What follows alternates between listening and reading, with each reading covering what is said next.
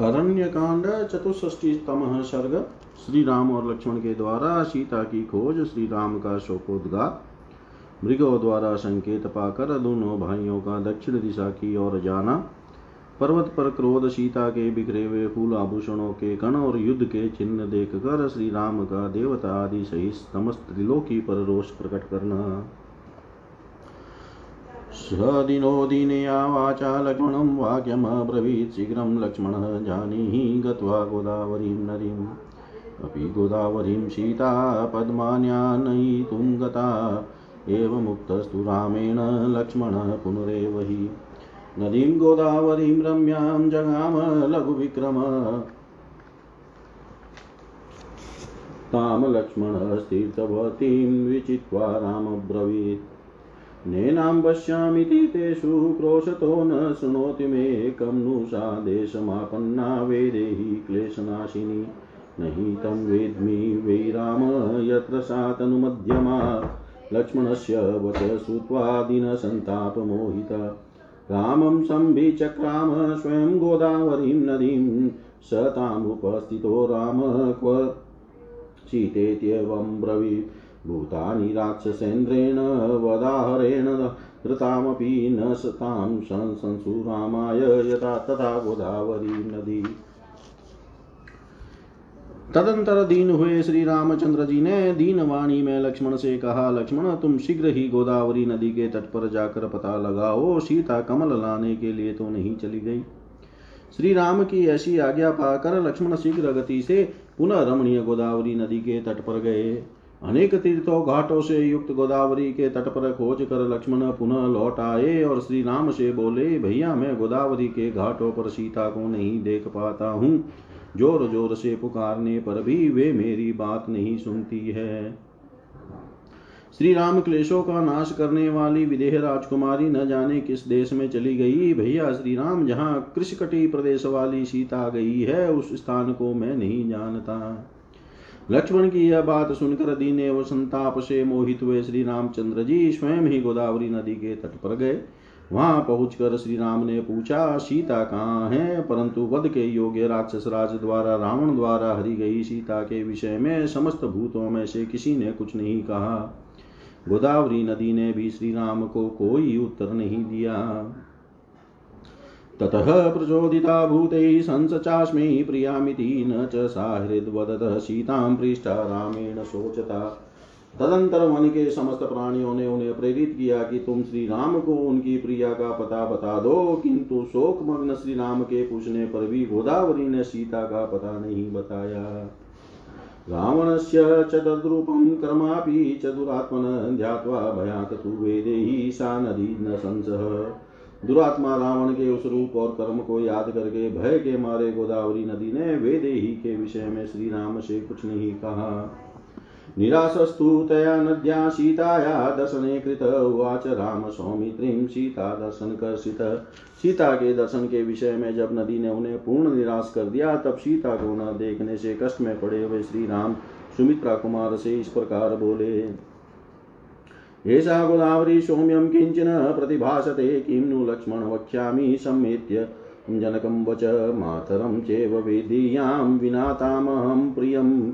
या मे राज्यविहीनस्य वने वन्येन जीवत। सर्वं व्यापनयच्छोकं वेदेहि क्व न नुसागता ज्ञातिवर्गविहीनस्य वेदेहीमप्यपश्यत मन्ये दीर्घा भविष्यन्ति। रात्रयो मम जाग्रत मन्दाकिनीं जनस्थानमिमं प्रस्रवणं गिरिं सर्वाणि न चरिष्यामि यदि सीता हि लभ्यते, ते महामृगा वीर मामीक्षन्ते पुनः पुनः। वक्तुकामा इमे इङ्गिता। दृष्ट्वा नर्व्याघ्रो राघव प्रत्युवाचः। क्व शीतेति निरीक्षण वै बाष्पसरुन्धया गिरा एव मुक्ता नरेन्द्रेण। ते मृगा सहसोतिता, दक्षिणाभिमुखा सर्वे दर्शयन्तो नभस्थलं मेथिली ह्रियमाणां सादिशम्याम्य यामभ्यपद्यत।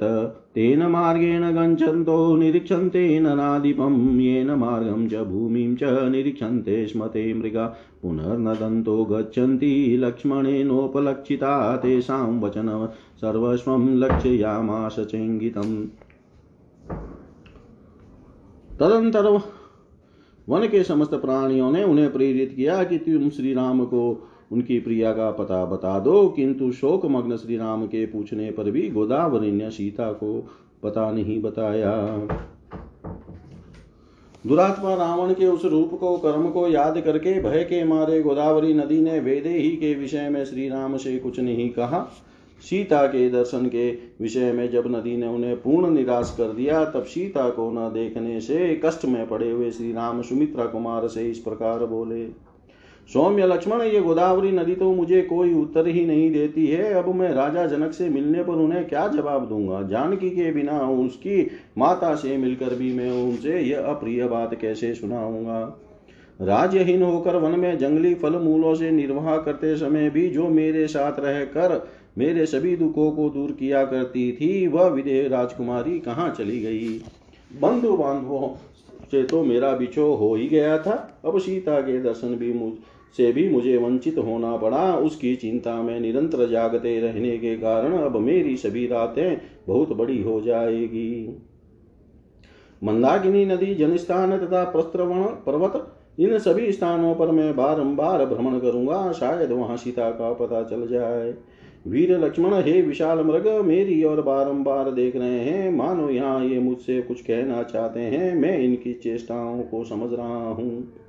तदंतर उन सबकी ओर देख कर पुरुष सिंह, श्री रामचंद्र जी ने उनसे कहा, बताओ, सीता कहाँ है? उन मृगों की ओर देखते हुए राजा श्री राम ने जब अश्रु गदगद वाणी से इस प्रकार पूछा, तब वे मृग सहसा उठकर खड़े हो गए और ऊपर की ओर देखकर आकाश मार्ग की ओर लक्ष्य करते हुए सबके सब दक्षिण दिशा की ओर मुँह किए दौड़े। मिथिलेश कुमारी सीता हरि जाकर जिस दिशा की ओर गई थी, उसी ओर के मार्ग से जाते हुए मृग राजा श्री रामचंद्र जी की ओर मुड़ मुड़ कर देखते रहते थे। वे मृग, आकाश मार्ग और भूमि दोनों की ओर देखते और गर्ज न करते हुए पुनः आगे बढ़ते थे। लक्ष्मण ने उनकी इस चेष्टा को लक्ष्य किया। वे जो कुछ कहना चाहते थे, उसका सार स्वरूप, सर्वस्वरूप जो उनकी चेष्टा थी, उसे उन्होंने अच्छी तरह समझ लिया। वाच लक्ष्मणो धीमान् ज्येष्ठं भ्रातरमातवत् क्व सीदेति त्वया पृष्टा यते मे सशोथिता। दर्शयन्ति क्षितिं चेव दक्षिणां च दिशं मृगा। साधु गच्छावहे देव दिशमेतां च नैऋत्यम् यदि तस्यागमः कश्चिदार्यावासात् लक्ष्यते बाढमित्येव काकुत्स्थः प्रस्थितो दक्षिणां दिशं। लक्ष्मणानुगतः श्रीमान् वीक्षमाणो वसुन्धरामेवं सम्भाषण भाषमाणो तावन्योन्यं भ्रातराबुभो। वसुन्धरायां पतितपुष्पमार्गं पश्यताम्। पुष्पवृष्टिं निपतिता दृष्ट्वा रामो महीतले। उवाच लक्ष्मणं वीरो दुःखितो दुःखितं वच अभिजानामि पुष्पाणि तानि मानिह लक्ष्मण। अभिन्नद्धानि वेदेय्यां मया दत्तानि कानने मन्ये सूर्यश्च वायुश्च मेदिनी च यशस्विने। अभिरक्षन्ति पुष्पाणि प्रकुर्वन्तो मम प्रिय। एवमुक्त्वा महाबाहुलक्ष्मणं पुरुषसभम्। उवाच रामो धर्मात्मा गिरिं प्रस्त्रवणाकुलं कचितचितिभृतां नाथ दृष्टा सर्वाङ्गसुन्दरी। रामारम्ये वनोददेशे मया विरहिता, त्वया क्रुधो ब्रविदं गिरिं तत्र सिंहक्षुद्रं मृगं यथा। तां हेमवर्णा हेमाङ्गीं सीतां दर्शय पर्वत यावत् सानूनि सर्वाणि न ते विध्वंसयाम्यहम्। तदंतर बुद्धिमान लक्ष्मण ने आर्त से होकर अपने बड़े भाई से इस प्रकार कहा, आर्य, जब आपने पूछा कि सीता कहाँ है, तब ये मृग सहसा उठकर खड़े हो गए और पृथ्वी तथा दक्षिण की ओर हमारा लक्ष्य कराने लगे हैं।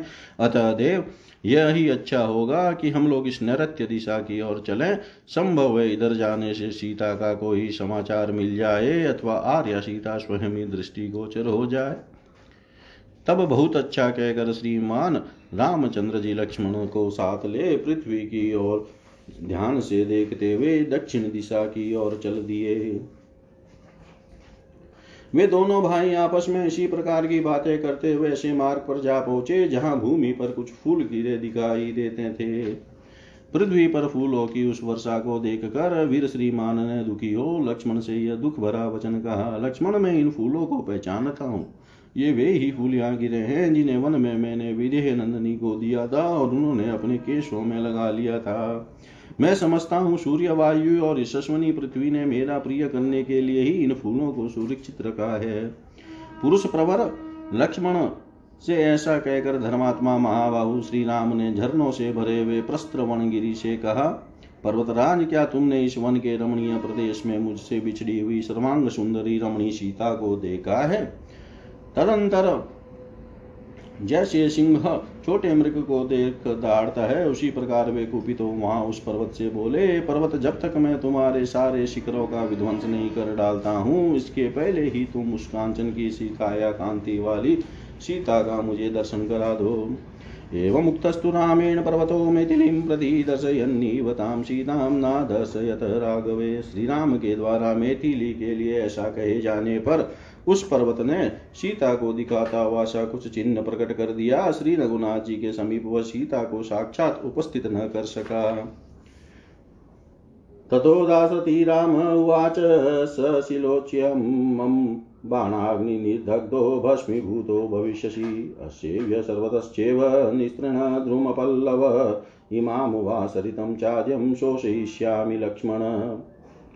यदि नाख्याति मे सीता मदिरचन्द्रनिभाननामेवं प्ररुषितो रामो दिदक्षनिव चक्षुषा। ददर्श भूमौ निष्क्रान्तं राक्षस्य पदं महत्रस्ताया रामकाङ्किन्या प्रदावन्त्या इतस्तत राक्षसेना सुतृप्ताया वेदेया शपदानि तु स समीक्षय परिक्रान्तं सीताया राक्षस्य च। भग्नं धनुषतूणी च विकीर्ण बहुधारथं सम्भ्रान्तहृदयो राम संसम्भ्रातरं प्रियम्।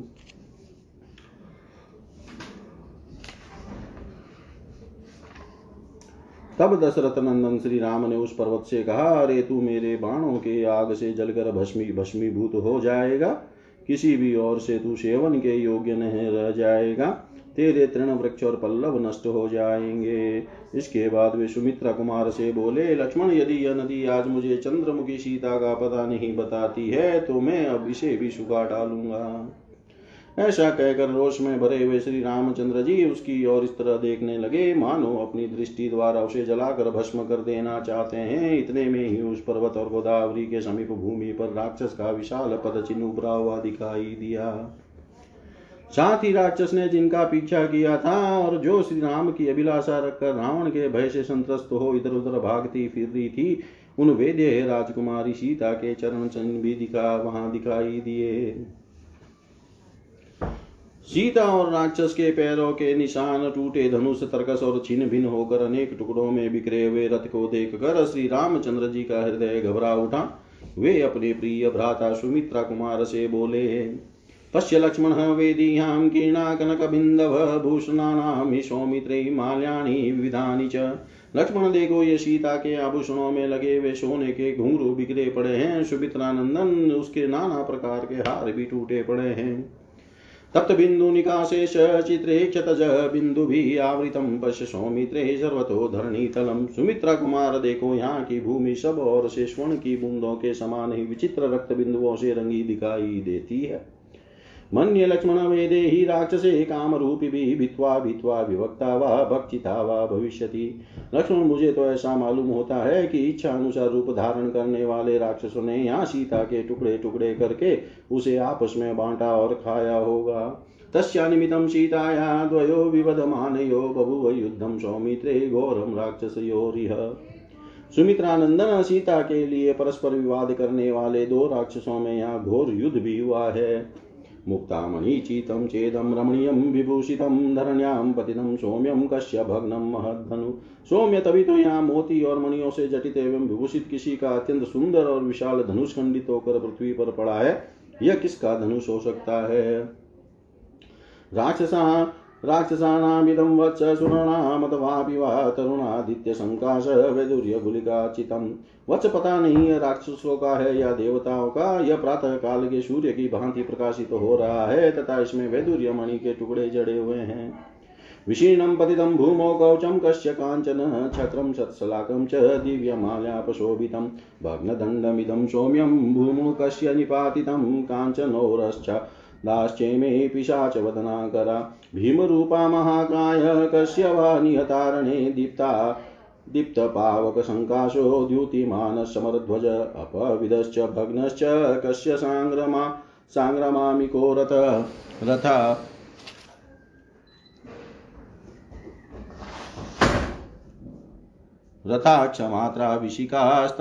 रथाक्षमात्रा विशिकास्तपनीयविभूषणा कस्य मे निहता माणा प्रकीर्णा, घोरदर्शना सराभरो शरे पूर्णो विध्वसतो पश्य लक्ष्मण। प्रतोदाभिषुहस्तोऽयं कस्य वा सारथिहत। पदवी पुरुषस्येषा व्यक्त कस्यापि रक्षस। वैरं शतगुणं पश्य मम तेजीवितान्तकं सुघोरहृदय सौम्य राक्षसे कामरूपिभिः।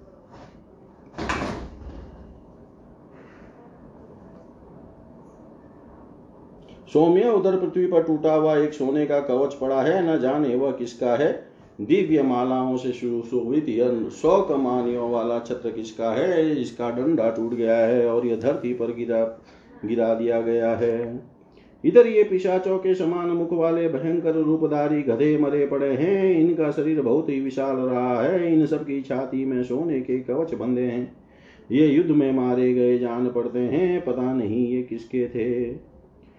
तथा संग्राम में काम देने वाला यह किसका रथ पड़ा है? इसे किसी ने उल्टा गिरा कर तोड़ डाला है। समरांगन में स्वामी को सूचित करने वाली ध्वजा भी इसमें लगी थी। यह तेजस्वी रथ प्रज्वलित अग्नि के समान दमक रहा है। ये भयंकर बाण जो यहाँ टुकड़े टुकड़े होकर बिखरे पड़े हैं, किसके हैं? इनकी लंबाई और मोटाई रथ के धूरे के समान प्रतीत होती है। इनके फल भाग टूट गए हैं तथा ये स्वर्ण से विभूषित हैं। लक्ष्मण उधर देखो, ये बाणों से भरे हुए दो तरकस पड़े हैं जो नष्ट कर दिए गए हैं। यह किसका सारथी मरा पड़ा है, जिसके हाथ में चाबुक और लगाम अभी तक मौजूद है? सौम्य, यह अवश्य ही किसी राक्षस का पद चिन्ह दिखाई देता है। इन अत्यंत क्रूर हृदय वाले काम रूपी राक्षसों के साथ मेरा वैर सौ गुना बढ़ गया है। देखो, यह वैर उनके प्राण लेकर ही शांत होगा। हितामृता वा वेदेहि भक्षिता वा तपस्विनी न धर्मस्त्रायते सीता म्रियमाणं महावने। अवश्य ही तपस्विनी विदेह राजकुमारी हर ली गई, मृत्यु को प्राप्त हो गई, अथवा राक्षसों ने उसे खा लिया। इस विशाल वन में हरी जाती हुई सीता की रक्षा धर्म भी नहीं कर रहा है। भक्षितायां वेदेयामृतायामपि लक्ष्मण के ही लोके प्रियं कर्तुं शक्ता सौम्यं मम ईश्वरा। सौम्य लक्ष्मण जब विदेह नंदनी राक्षसों का ग्रास बन गई अथवा उनके द्वारा हर ली गई और कोई सहायक नहीं हुआ, तब इस जगत में कौन ऐसे पुरुष है जो मेरा प्रिय करने में समर्थ हो? कठारमपि लोकानां चुरं करुणवेदिनम् अज्ञानादव। मन्येरण सर्वभूतानि लक्ष्मण। लक्ष्मण जो समस्त लोकों की सृष्टि, पालन और संहार करने वाले त्रिपुर विजयी आदि शौर्य से संपन्न महेश्वर है, वे भी जब अपने करुणा में स्वभाव के कारण चुप बैठे रहते हैं, तब सारे प्राणी उनके ऐश्वर्य को न जानने से उनका तिरस्कार करने लग जाते हैं। मृदुं लोकहिते युक्तं दान्तं करुणवेदिनं निवीर्य इति मन्यन्ते नूनं वां त्रिदशेश्वरा। मैं लोक हित में तत्पर युक्त चित जितेंद्रिय तथा जीवों पर करुणा करने वाला हूँ इसलिए ये इंद्र आदि देवेश्वर निश्चय ही मुझे निर्मल मा, निर्बल मान रहे हैं तभी तो इन्होंने सीता की रक्षा नहीं की है। माँ प्राप्य हि गुणो दोष संवृतः पश्य लक्ष्मण देव सर्वभूतानां रक्षसां भवाय च। सहन्त्येव शशि ज्योत्स्नां महान् सूर्य इवोदितः संहृत्येव गुणान् सर्वान्। मम तेज प्रकाशते। लक्ष्मण, देखो तो सही, यह दयालुता आदि गुण मेरे पास आकर दोष बन गया। तभी तो मुझे निर्बल मानकर मेरी स्त्री का अपहरण किया गया, अतः अब मुझे पुरुषार्थ ही प्रकट करना होगा। जैसे प्रलय काल में उदित हुआ महान सूर्य चंद्रमा की ज्योत्सना चांदनी का संहार करके प्रचंड तेज से प्रकाशित हो उठता है, उसी प्रकार अब मेरा तेज आज ही समस्त प्राणियों तथा राक्षसों का अंत करने के लिए मेरे उन कोमल स्वभाव आदि गुणों को समेट कर प्रचंड रूप में प्रकाशित होगा, यह भी तुम देखो। नेव यक्षान् गन्धर्वान् पिशाचान् राक्षसा किं नरा वा मनुष्या वा सुखं प्राप्स्यन्ति लक्ष्मण। लक्ष्मण अब न तो यक्ष, न गंधर्व, न पिशाच, न राक्षस, न किन्नर न मनुष्य ही चैन से रहने पाएँगे। ममास्त्रमाण सम्पूर्णमाकाशं पश्य लक्ष्मण सम्पात करिष्यामि अद्य त्रैलोक्यचारिणाम् सुमित्रानंदन देखना थोड़ी देर में आकाश को मैं अपने चलाए हुए बाणों से भर दूँगा और तीन लोकों में विचरने वाले प्राणियों को हिलने डुलने भी न दूँगा। सन्निरुद्ध ग्रहण मावारित निशाकरम विप्रणस्ता, नरमरुद्ध भास्कर द्युतिसंवृतम्। विनिमतीतशैलाग्रं शुष्यमाण जलाशयं ध्वस्तद्रुमतागुल्म विप्रणाशितसागरम् त्रैलोक्यं तु करिष्यामि संयुक्तकालकर्मणा। न ते कुशलिनीं सीतां प्रदाशयन्ति ममेश्वरा। अस्मिन् मुहूर्ते सौमित्रे मम द्रक्ष्यन्ति विक्रमं नाकाशमुत्पतिष्यन्ति सर्वभूतानि लक्ष्मण। मम चाप गुणोन्मुक्ते बाणजाले निरन्तरं मर्दितं, मम नाराचे ध्वस्तभ्रान्तमृगाद्विजम्। समाकुलमर्यादं जगत्पश्चाद सलक् पश्चाद लक्ष्मण आकर्ण। पूर्णरीषुभिजीवलोके लोकदुरावरे करिष्ये मिथिली हेतोरपिशाच राक्षसं रमम रोषप्रयुक्तानां विशिकानां बलं सुरा द्रक्ष्यन्त्यविमुक्तानां मर्षाद दुर्गामिनां नेव देवान् दैतेयान् पिशाचान् राक्षसा। भविष्यन्ति मम क्रोधा त्रैलोके विप्रणाशिते देवदानव्यक्षाणां लोका ये रक्षसामपि। बहुधा निपतिष्यन्ति बाणोगे सकलीकृता निर्भयादानि मा लोकान् करिष्याम्यधसायके ऋतामृतां वा सौमित्रे न दास्यन्ति ममेश्वरा तथा रूपामि वेदेहि न दास्यन्ति यदि प्रिया। नाशयामि जगतः सर्वं त्रैलोक्यं सचराचरं यावत् दर्शनमस्या वै तापयामि च सायके। ग्रहों की गति रुक जाएगी। चंद्रमा छिप जाएगा, अग्नि मरुदगण तथा सूर्य का तेज नष्ट हो जाएगा, सब कुछ अंधकार से आछन हो जाएगा। पर्वतों के शिखर मत डाले जाएँगे, सारे जलाशय सूख जाएँगे, वृक्षलता और गुल्म नष्ट हो जाएँगे और समुद्रों का भी नाश कर दिया जाएगा। इस तरह मैं सारी त्रिलोकी में ही काल की विनाश लीला आरंभ कर दूँगा। सुमित्रानंदन, यदि देवेश्वर गण इसी मुहूर्त में मुझे सीता देवी को सकुशल नहीं लौटा देंगे तो वे मेरा पराक्रम देखेंगे। लक्ष्मण मेरे धनुष की प्रत्यंचा से छूटे हुए बाण समूहों द्वारा आकाश के ठसाठस भर जाने के कारण उसमें कोई प्राणी उड़ नहीं सकेंगे। सुमित्रानंदन, देखो, आज मेरे नाराचों से रौंदा जाकर यह सारा जगत व्याकुल और मर्यादा रहित तो हो जाएगा। यहाँ के मृग और पक्षी आदि प्राणी नष्ट एवं उद्भ्रांत हो जाएँगे। धनुष को तनिक कान तक खींच कर छोड़े गए मेरे बाणों को रोकना जीव जगत के लिए बहुत कठिन होगा। मैं सीता के लिए उन बाणों द्वारा इस जगत के समस्त पिशाचों और राक्षसों का संहार कर डालूँगा। रोष और अमस पूर्वक छोड़े गए मेरे फल रहित दुर्गामी बाणों का बल आज देवता लोग देखेंगे। मेरे क्रोध से त्रिलोकी का विनाश हो जाने पर न देवता रह जाएँगे, न दैत्य, न पिशाच रहने पाएँगे, न राक्षस। देवताओं, दानवों, यक्षों और राक्षसों के जो लोग हैं, वे मेरे बाण समूहों से टुकड़े टुकड़े होकर बारंबार नीचे गिरेंगे। सुमित्रानंदन यदि देवेश्वर गण मेरी हरि या मरी हुई सीता को लाकर मुझे नहीं देंगे तो आज मैं अपने सहायकों की मार से इन तीनों लोगों की लोकों को मर्यादा से भ्रष्ट कर दूँगा। यदि वे मेरी प्रिया विधेय राजकुमारी को मुझे उसी रूप में वापस नहीं लौटाएँगे तो मैं चराचर प्राणियों सहित समस्त त्रिलोकी का नाश कर डालूँगा। जब तक सीता का दर्शन न होगा, तब तक मैं अपने सहायकों से समस्त संसार को संतप्त करता रहूँगा। इत्युक्त्वा क्रोधतां राक्षस्फुरमाणोष्टसम्पुटवल्कल जिनमाबद्ध जटाभारं बन्धयत्। ऐसा कहकर श्री रामचंद्र जी के नेत्र क्रोध से लाल हो उठे, होठ फड़कने लगे। उन्होंने वलकल और मृग चर्म को अच्छी तरह कसकर अपने जटाभार को भी बाँध लिया। तस्य क्रुधस्य रामस्य तथा भूतस्य धीमत त्रिपुरं जघ्नुष पूर्वं रुद्रश्चेव भवो तनु। उस समय क्रोध में भरकर उस तरह संहार के लिए उद्यत हुए भगवान श्री राम का शरीर पूर्व काल में त्रिपुर का संहार करने वाले रुद्र के समान प्रतीत होता था। लक्ष्मणा ततः चादाय, रामो निष्पीड्य कार्मुकं शर्मादाय सन्दीप्तं घोरमाशी विशोपम् सन्ददे धनुषि श्रीमान् राम परपुरञ्जय युगान्ताग्निरिव क्रुध, इदं वचनमब्रवीत्। उस समय लक्ष्मण के हाथ से धनुष लेकर श्री रामचंद्र जी ने उसे दृढ़ता पूर्वक पकड़ लिया। और एक विषधर सर्प के समान भयंकर और प्रज्वलित बाण लेकर उसे उस धनुष पर रखा। तत्पश्चात शत्रु नगरी पर विजय पाने वाले श्री राम प्रलयाग्नि के समान कुपित हो इस प्रकार बोले, यथा जरा, यथा मृत्यु, यथा कालो, यथा विधि नित्यं न प्रतिहन्यते सर्वभूतेषु लक्ष्मण, तथाहं क्रोधसंयुक्तो न निवार्योऽस्मि संशयम् लक्ष्मण जैसे बुढ़ापा, जैसे मृत्यु, जैसे काल और जैसे विधाता सदा समस्त प्राणियों पर प्रहार करते हैं, किंतु उन्हें कोई रोक नहीं पाता है। उसी प्रकार निसंदेह क्रोध में भर जाने पर मेरा भी कोई निवारण नहीं कर सकता।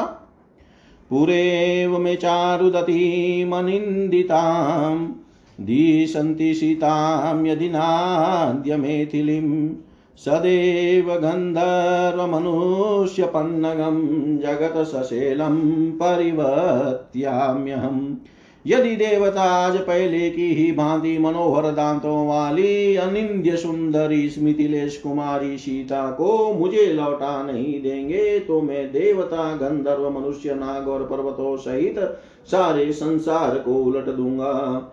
इतिहासे श्रीमद्रामायणे वाल्मीकि आदि काव्ये, अरण्यकाण्डे चतुष्षष्टि तमः सर्ग सर्वं श्रीशां सदाशिवाय अर्पणमस्तु। ॐ विष्णवे नमः। ॐ विष्णवे नम। ॐ विष्णवे नमः। पंचषष्टितमः सर्ग लक्ष्मण का श्री राम को समझा बुझा कर शांत करना।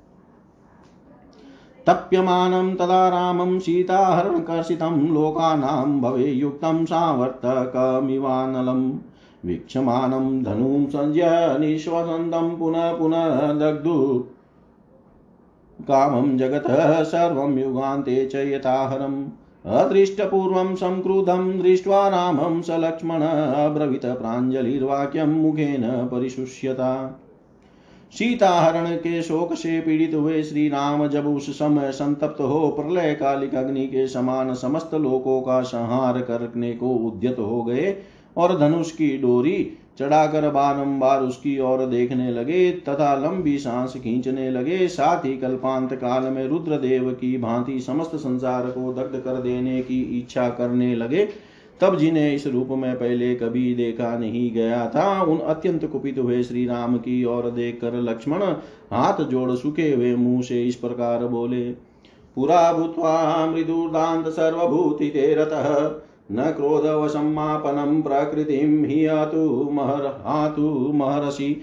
आर्य आप पहले कोमल स्वभाव से युक्त जितेंद्रिय और समस्त प्राणियों के हित में तत्पर रहे हैं। अब क्रोध के वशीभूत होकर अपनी प्रकृति स्वभाव का परित्याग न करें।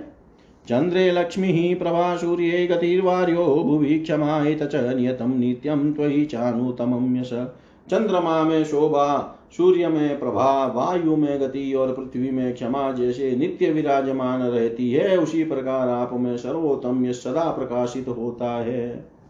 एकस्य नापराधेन लोकान् हन्तुं त्वमर्षि ननु नु जानामि कस्यां भग्नं सांग्रामी रथ आप किसी एक के अपराध से समस्त लोकों का संहार न करें। मैं यह जानने की चेष्टा करता हूँ कि यह टूटा हुआ युद्धोपयोगी रथ किसका है?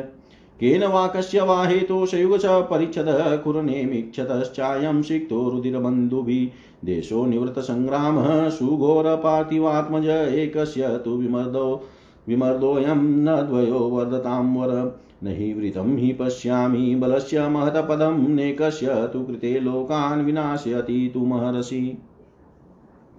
अथवा किसने किस उद्देश्य से जुए तथा अन्य उपकरणों सहित इस रथ को तोड़ा है, इसका भी पता लगाना है। राजकुमार यह स्थान घोड़ों की खुरों और थके पहियों से खुदा हुआ है, साथ ही खून की बूंदों से सींच उठा है। इससे सिद्ध होता है कि यहाँ बड़ा भयंकर संग्राम हुआ था, परंतु यह संग्राम चिन्ह किसी एक ही रथी का है, दो का नहीं। वक्ताओं में श्रेष्ठ श्री राम मैं यहाँ किसी विशाल सेना का पद चिन्ह नहीं देख रहा हूँ, अतः किसी एक ही के अपराध के कारण आपको समस्त लोगों का विनाश नहीं करना चाहिए। युक्त दंडा ही मृदव प्रशांता वसुधाधिपा सदा तम सर्वभूता।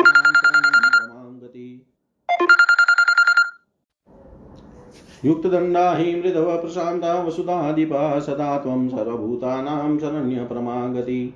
क्योंकि राजा लोग अपराध के अनुसार ही उचित दंड देने वाले, कोमल स्वभाव वाले और शांत होते हैं, आप तो सदा ही समस्त प्राणियों को शरण देने वाले तथा उनकी परम गति है। कोनुदार प्रणाशम ते ही साधु मन्येत राघव, सरित सागरा शेला देव गंधर्व दानवा नालं ते विप्रियं कर्तुं दीक्षित साधव। रघुनन्दन येन राजन् हृता सीता तमन्वेषितुमर्हसि मदद्वितीयो धनुष्पाणि साये परमशिभिः समुद्रं वा विचेष्याम पर्वताश्च वनानि च गुह्या च विविधा घोरा पद्मिन्यो विविधास्तथा। देवगन्धर्वलोका च विशेष्य माँ समाहिता यावन्नाधिगमिष्यामस्तव भार्यापहारिणम्। न चेत् साम्नां प्रदास्यन्ति प्रवृत्तिं ते त्रिदशेश्वरा कौशलेन्द्र ततः पश्चात् प्राप्त कालं करिष्यसि। रघुनंदन, आपकी स्त्री का विनाश या अपहरण कौन अच्छा समझेगा? जैसे यज्ञ में दीक्षित हुए पुरुष का साधु स्वभाव वाले ऋतुज कभी अप्रिय नहीं कर सकते। उसी प्रकार सरिता में समुद्र पर्वत, देवता, गंधर्व और दानव, ये कोई भी आपके प्रतिकूल आचरण नहीं कर सकते। राजन, जिसने सीता का अपहरण किया है, उसी का अन्वेषण करना चाहिए। आप मेरे साथ धनुष में लेकर बड़े बड़े ऋषियों की सहायता से उसका पता लगावें हम सब लोग एकाग्रचित हो समुद्र में खोजेंगे, पर्वतों और वनों में ढूंढेंगे, नाना प्रकार की भयंकर गुफाओं और भांति भांति के सरोवरों को छान डालेंगे। तथा देवताओं और गंधर्वों के लोकों में भी तलाश करेंगे। जब तक आपकी पत्नी का अपहरण करने वाला दुरात्मा का पता नहीं लगा लेंगे, तब तक हम अपना यह प्रयत्न जारी रखेंगे। कौशल नरेश, यदि हमारे शांतिपूर्ण बर्ताव से देवेश्वर गण आपकी पत्नी का पता नहीं देंगे तो उस अवसर के अनुरूप कार्य आप कीजिएगा। शीलेन सामना विनयेन सीतां नयेन प्राप्स्यसि चेन्नरेन्द्र। ततः समुत्साद हेमपुञ्जै महेन्द्र वज्र प्रतिमे सरोगे नरेंद्र, यदि अच्छे शील स्वभाव, साम नीति विनय और न्याय के अनुसार प्रयत्न करने पर भी आपको सीता का पता न मिले, तब आप स्वर्णमय पंख वाले महेंद्र के वज्र तुल्य बाण समूहों से समस्त लोकों का संहार कर डाले। इतिहास श्रीमद रामायणे, वाल्मीकि आदि काव्य। अरण्यकाण्डे पञ्चषष्टितमः सर्ग, सर्वं श्रीशां सदाशिवाय अर्पणमस्तु। ॐ विष्णवे नमः। ॐ विष्णवे नमः। ॐ विष्णवे नमः।